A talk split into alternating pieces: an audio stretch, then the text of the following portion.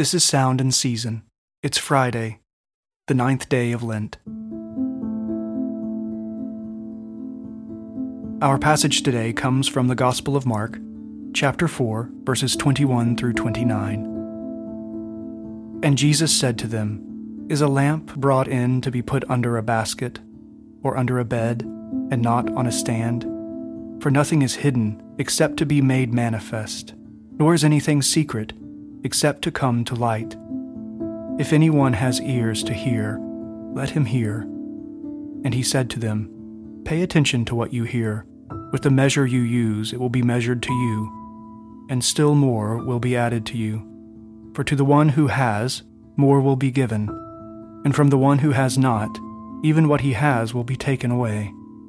And he said, The kingdom of God is as if a man should scatter seed on the ground. He sleeps and rises night and day, and the seed sprouts and grows. He knows not how. The earth produces by itself first the blade, then the ear, then the full grain in the ear. But when the grain is ripe, at once he puts in the sickle, because the harvest has come. This is the word of the Lord. Thanks be to God.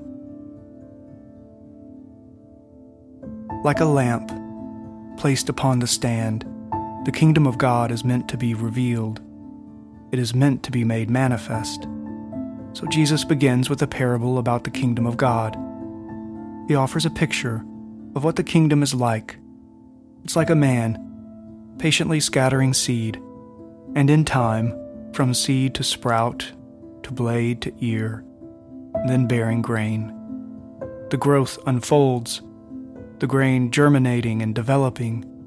That is the coming kingdom of God. It is emerging, untamed.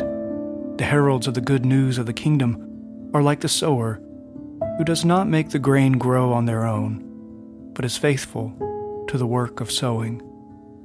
It is the earth that produces the grain, and it is God who produces his kingdom by himself. And when the grain is ripe, the sower becomes the reaper, because the plentiful harvest has come. That is why Jesus says that it is God's good pleasure to give his children the kingdom. It comes from him, and the children of God receive the kingdom that he has grown. Lord, hear our prayer, and let our cry come to you. Let us pray. Almighty and everlasting God, blessed be the Father of our Lord Jesus Christ.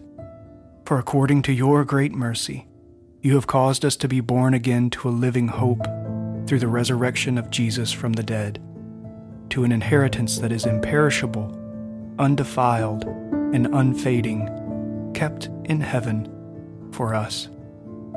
Guard us by your power, and grant us the eyes to see, ears to hear, and will to respond to your grace and your mercy today. O Lamb of God, who takes away the sins of the world, have mercy on us. Glory to the Father and to the Son and to the Holy Spirit, as it was in the beginning, is now, and will be forever. Amen.